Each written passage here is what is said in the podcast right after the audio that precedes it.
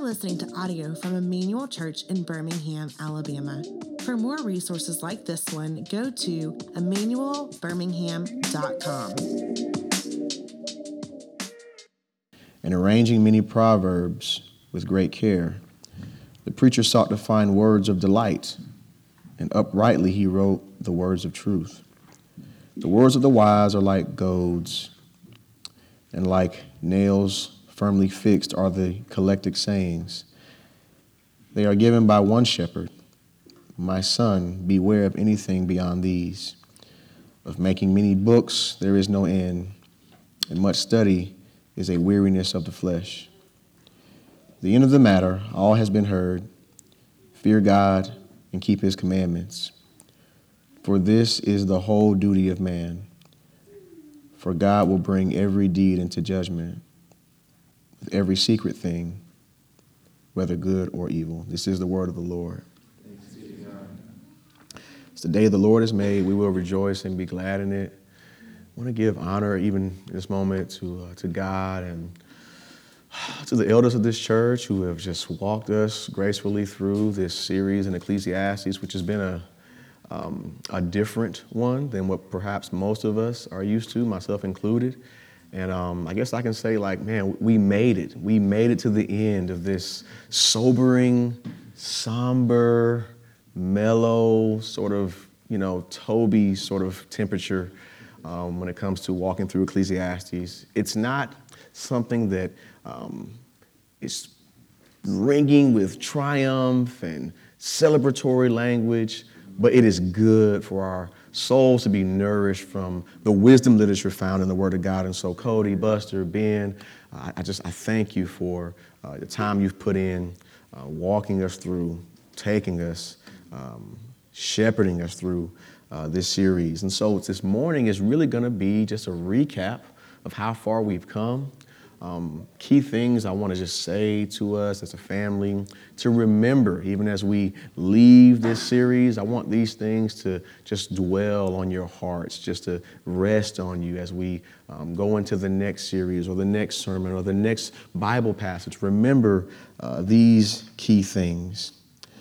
Um, you probably heard me say this before, but um, Rene Descartes is famous for his um, philosophies. And one day he was just thinking about thinking, right? Just thinking about thinking. And he came up with this, uh, this saying, cogito ergo sum, which is, you know, I think, therefore I am. And then um, what Ecclesiastes has kind of brought to light is that many of us, uh, we have adapted, we have put our hands around, wrapped our arms around that passage, and then probably added something else to it, right? In the Latin, it would say uh, putant ergo sum, which is like they think, and therefore I am, along with I think, therefore I am. And yet, uh, we ought to embrace the words of Paul. When we read Ecclesiastes, we ought to think about what Paul said in the New Testament I am what I am by the grace of God.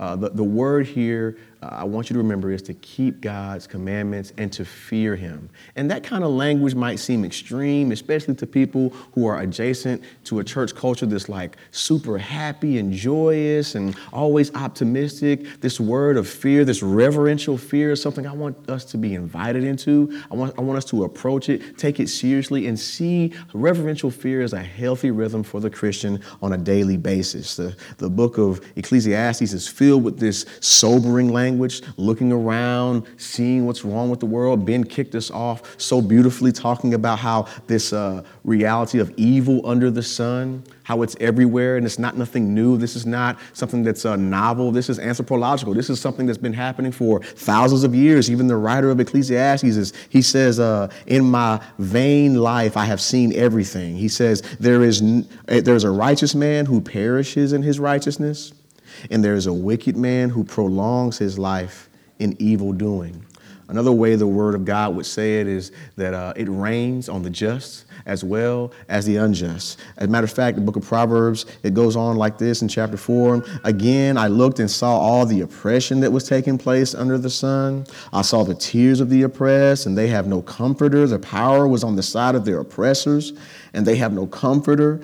And I declare that the dead who had already died are actually happier than the living. those who are still alive, but better than both is the one who has never been born, who has not seen the evil that is done under the sun, a very bleak, a very discouraging, a somber outlook on life, right? It rains on the just and the unjust. And yet, as I said earlier in the series, cynicism is not next to godliness. I want you to hear me, church. Being negative and always pessimistic is not a substitute or a translator of righteousness. The, the writer, even in this passage, comes away with this uh, outlook that says, even of laughter, I said, what good is it? This guy is saying literally, laughter is worth nothing. And yet, Blaise Pascal mentions that our satisfaction can only be made known through Jesus Christ. But this jaded and cynical perspective of the writer here in Ecclesiastes, it is the inevitable reality of a life absent the joy of the Lord. So, what am I really trying to get at with all this negative, uh, somber, sort of pessimistic statement, looking around and seeing the oppression and the brokenness of the world? What am I really trying to communicate to you? I think the Christian, even in these circumstances, ought to have joy. Why? Because the Christian commandment to be joyful transcends life circumstances, because our joy is tethered to a hope that is more transcendent than the ups and downs and vicissitudes of life. Your joy ought to be deeply rooted in the fact that Christ has promised to come back and take us to a place that we've actually been created for, to sit around the throne where He's at the right hand of the Father and praise God eternally, calling Him holy. And so I think that out of everything, the Christian even the one who sees oppression, who lives under oppression, who's been laid off and been sick and lost loved ones, can find a joy because that joy is untainted, unstained by the brokenness of this world. The old church would say it this way This joy that I have, the world didn't give it, and the world can't take it away. You ought to learn. Uh, opposite of what the writer in Ecclesiastes says, you ought to learn to laugh at the things in life. You ought to learn to laugh at yourself, not take yourself so seriously. Um, as Ben very pointedly highlighted my cargo shorts uh, a few Sundays ago. Sometimes you have to learn just to, hey, just laugh at yourself and don't take yourself too seriously. Um, this reminds me of the words of Jesus in the book of Matthew. That it takes a humility, it takes a grace to be humble. Jesus says, the kingdom of heaven is like. It's like a landowner who went out early in the morning to hire workers for his vineyard. He agreed to pay each of them a denarius for the day and sent them into the vineyard. Now, these people have been brought, this is like six o'clock in the morning. I'm to pay you guys to work until six o'clock at night. And they've somewhere along the line perhaps lost sight of uh, the grace of God. They've become cynical. So the Bible says that about nine o'clock in the morning, he went out and saw some others standing in the marketplace doing nothing. And that's really what they were doing, doing nothing, just kind of hanging around. Matter of fact, that's what that word would mean in Latin. The word for grace, it means to be hanging around, suspended in the air, depending on something more powerful than yourself to keep you afloat. And then this landowner tells them, You ought to go and work in my vineyard, and I will pay you whatever is right. So they went. And you know the rest of the story, or maybe you don't. Uh, the landowner goes out again at 12, and then again at 3, and then again at 5. And he promises all of them to pay them one denarius. And so when it's time to pay up, he says, Everybody get in line. But I want to pay the people who showed up last first. And so he gives them one denarius. And so you can imagine if you had been there at six o'clock in the morning, you're thinking, well, if they got one denarius, I'm sure to get double or maybe three times as much. And yet, when it came time for them to get paid, they got the same amount that it was agreed upon. That's what the kingdom of heaven is like. It's this uh, pointing at what grace really is. Grace is a sober view, not of just the brokenness of the world out there, but a sober view of oneself, remembering that before the grace of God came to us, we were all lost, sinking deep in sin. Therefore, we don't envy or judge or malign people who get to take part in the same grace that we get to experience ourselves. Humility is the posture of worship that the Lord rightly asked of us. Humility is the only way we can approach the throne of God.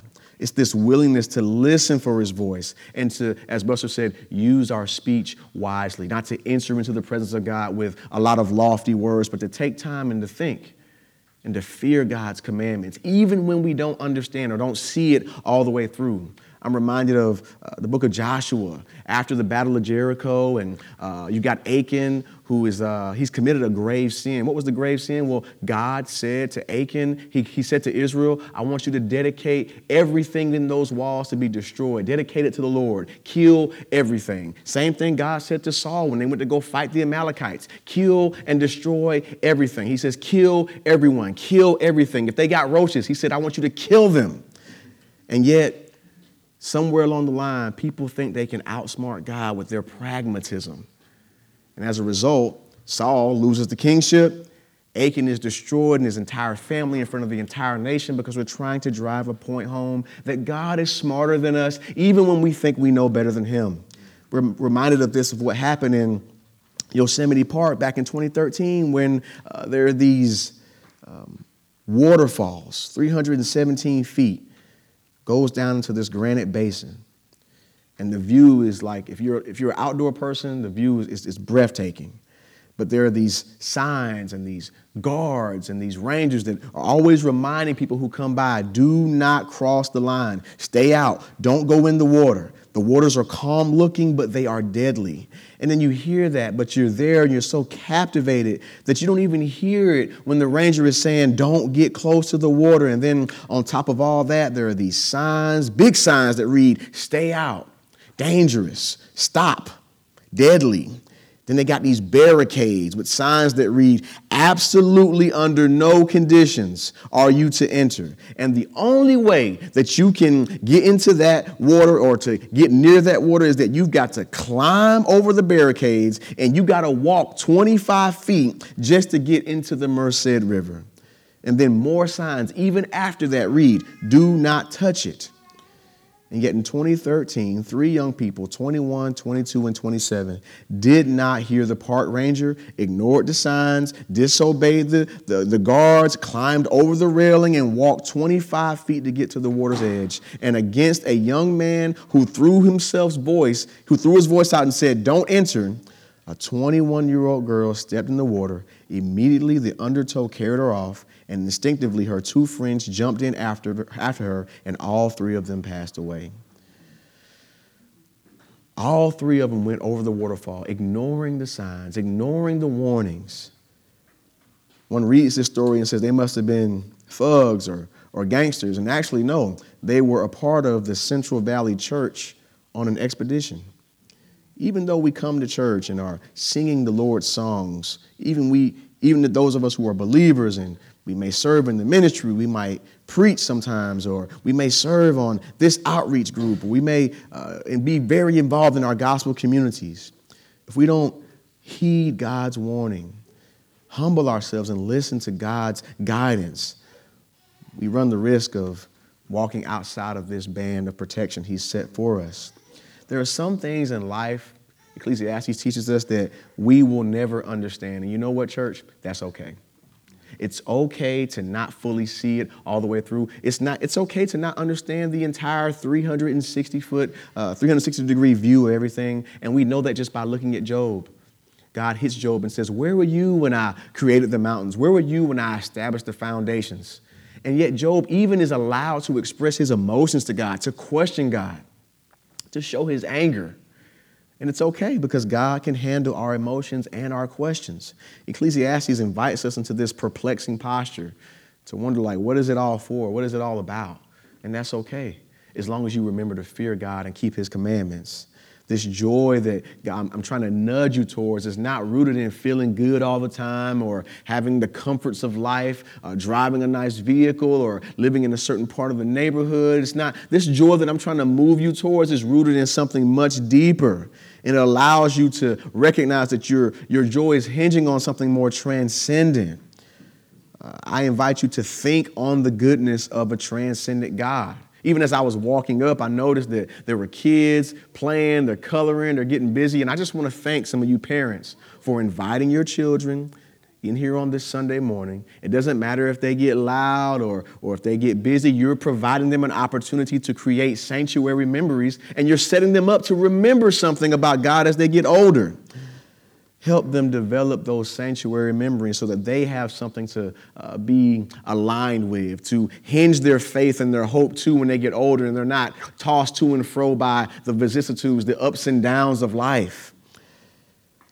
Not only should we just have joy that's transcendent and lofty and far and distant, looking at the eschatological hope that's way far away when Jesus comes back, but we can even enjoy the common things in life, the simple things in life. Cody showed us that there's a time to rejoice, there's a time to be happy, there's a time to be sad. We can enjoy food and we can enjoy drink and we can enjoy our works as, as gifts from God. They can be on the totem pole of things that we enjoy, but just remember the right thing put in the wrong place makes it the wrong thing. Let's always keep these things in perspective. There's a joy and a contentment in the simple things and in, an ordinary life that I believe is, uh, if we view them correctly, pleases the Lord.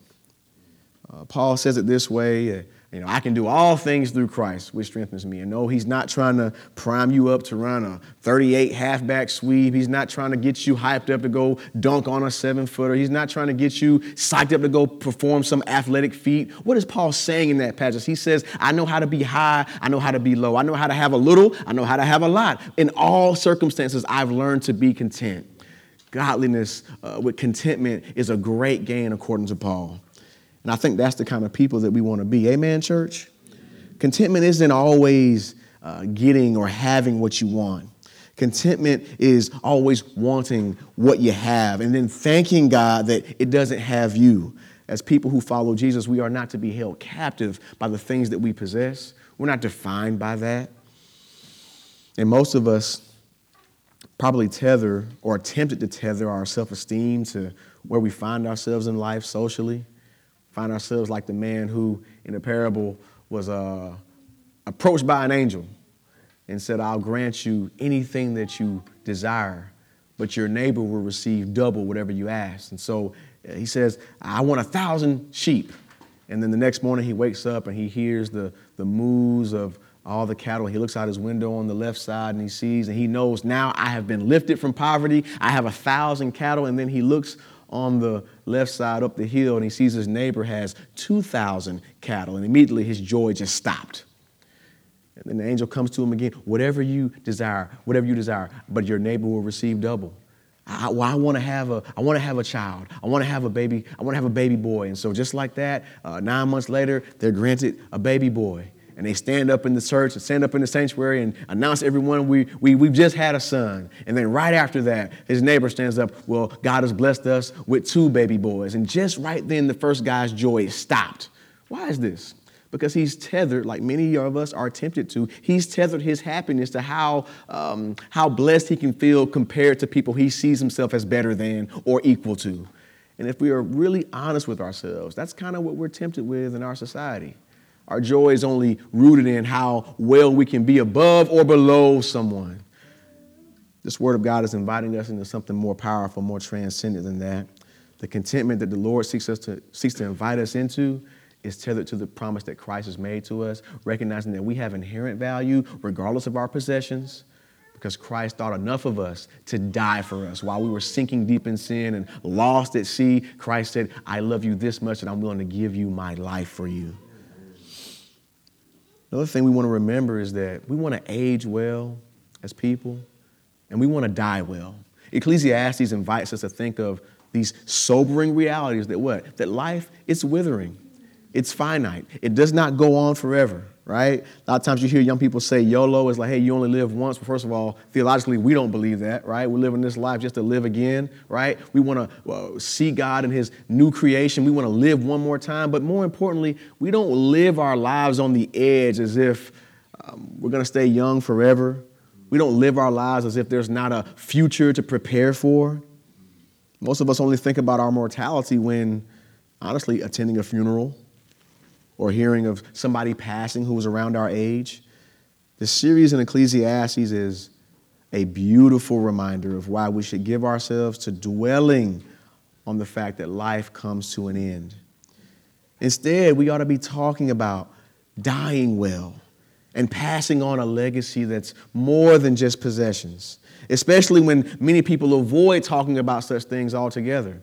We ought to be a peculiar people, peculiar enough to approach those topics with a confidence, knowing that, man, when we pass on, there's something waiting on us beyond this. As S1 would say, we're created for an entirely different world. Christ's words regarding the coming kingdom and the better place it brings prepared for us is the promise of a already, right, but a not yet. Christ's promise is what roots out our lives and it roots our trees deeply into the ground so that when we bend, as the storms of life come through and they, the torrential downpours come through, we won't break because our hope is rooted in something very deep. Ecclesiastes dares to invite us in to the shaky ground of what is all this about? Is there a God out there? Is there a balm in Gilead? And it challenges the Christian, it challenges the believer to say, Yes, there is a balm in Gilead who can heal our sin sick soul. That is why we can have a joy in the midst of the storms because our hope and peace is tethered to something deeper than looking good and feeling great. It's tethered to the only good and great one who sits in heaven being worshiped, not for just what he's done, but for who he is. My hope for you on this morning, church, is that you remember to take joy in life and fear God and keep his commandments. Not in this, um, not out of obligation, not in this, if I do this, then he will accept me, but to remember that life is finite. And Christ looks upon you as an eternal soul who will come and be reunited with him after the end times. Ultimately, I think that um, I think that we're sort of bombarded with um, this uh, admonition to learn all you can and, and, and gain all the knowledge and all the earthly wisdom that you possibly can. And of, of course, there's a time for everything. There is a place for earthly wisdom. But do not let do not be fooled. Earthly wisdom before the great white throne will not amount for anything. Ultimately, it's not what you know, but it's it's who you know. Jesus says it this way In the last day, many people will be surprised and people will come to him with what they know about him. But the question will be do you have a real relationship with Christ? This writer, as he writes in Ecclesiastes, you're reminded that, man, sometimes life can get very bleak, even for those people who experience the highest of the highs of what this world has to offer. Ultimately, this is a sad reality of a person who's been robbed of the joy of knowing Christ Jesus. Church, we don't want that. I don't want that for you. And so I want to invite you to rekindle the flame, fan the flame of knowing Christ Jesus. If you've never known him, I invite you to come pull one of our elders aside. Let's talk about getting to know him truthfully. Our goal ultimately in this series is to uh, show you that you can wade towards the, uh, the fearful questions and uh, the things that may not seem to be right up down the alley of uh, the most uh, accurate truth, and yet know that God is bigger than the sickness we might face in the world. God is bigger than your doubts. He's bigger than your emotions and your rejection and your pain. That our God and His love and His Son is way more powerful and more big and larger than the doubts you might have. At the end of the day, Ecclesiastes shows us that we are people destined for another world. And so we shouldn't tether our hope to this one. I really want you to remember that Christ said, um, Christ said that I'm coming back to take you to a better place, a place that I have prepared for you. And so I think the admonition here is live like you're going to a place that's been prepared. Fear God, keep his commandments, not out of, not out of obligation, but out of love for him. Um, worship is love responding to love. He reached out to us first, and so we respond freely in kind, obeying Him and keeping His commandments. Let us pray.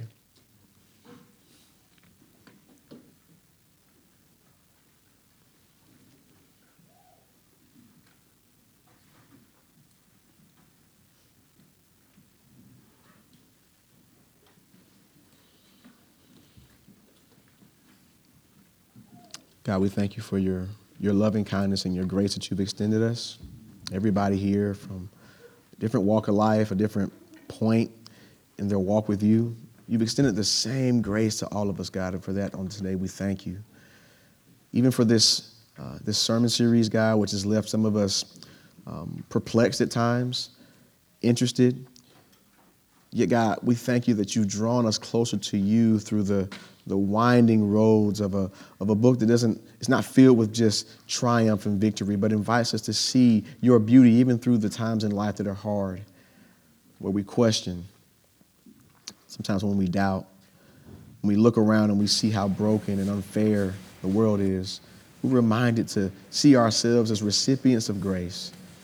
Not entitled, God, but full recipients, God. Those who've been blessed and who've been um, fortunate to, to know you and to be graced by your hand. My God, I hope that we can take away from this series. Lord, help it rest on our hearts to be a humble people, a peculiar people, a people that run to you and find their hope in you. Help us to find our esteem in who you are and what you've done. Not in the work that we can accomplish, but the work that you've already accomplished. When we think about ourselves and we think about you, help us to frame ourselves within your picture.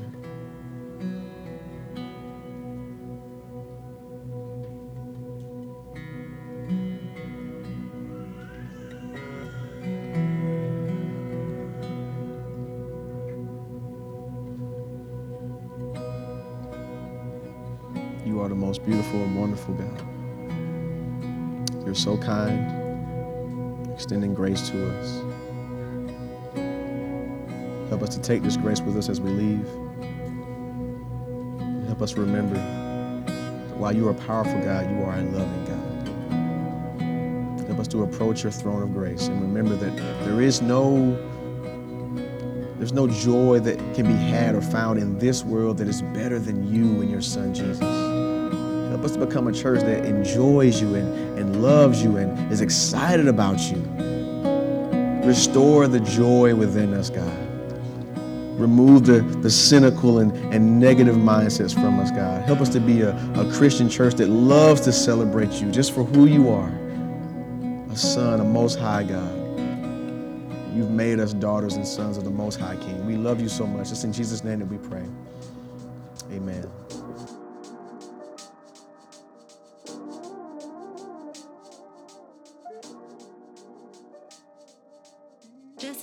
Sermon from Emmanuel Church. To learn more about Emmanuel or to give, go to Emmanuel with an I, Birmingham.com. You can also follow us on Facebook or Instagram at Emmanuel.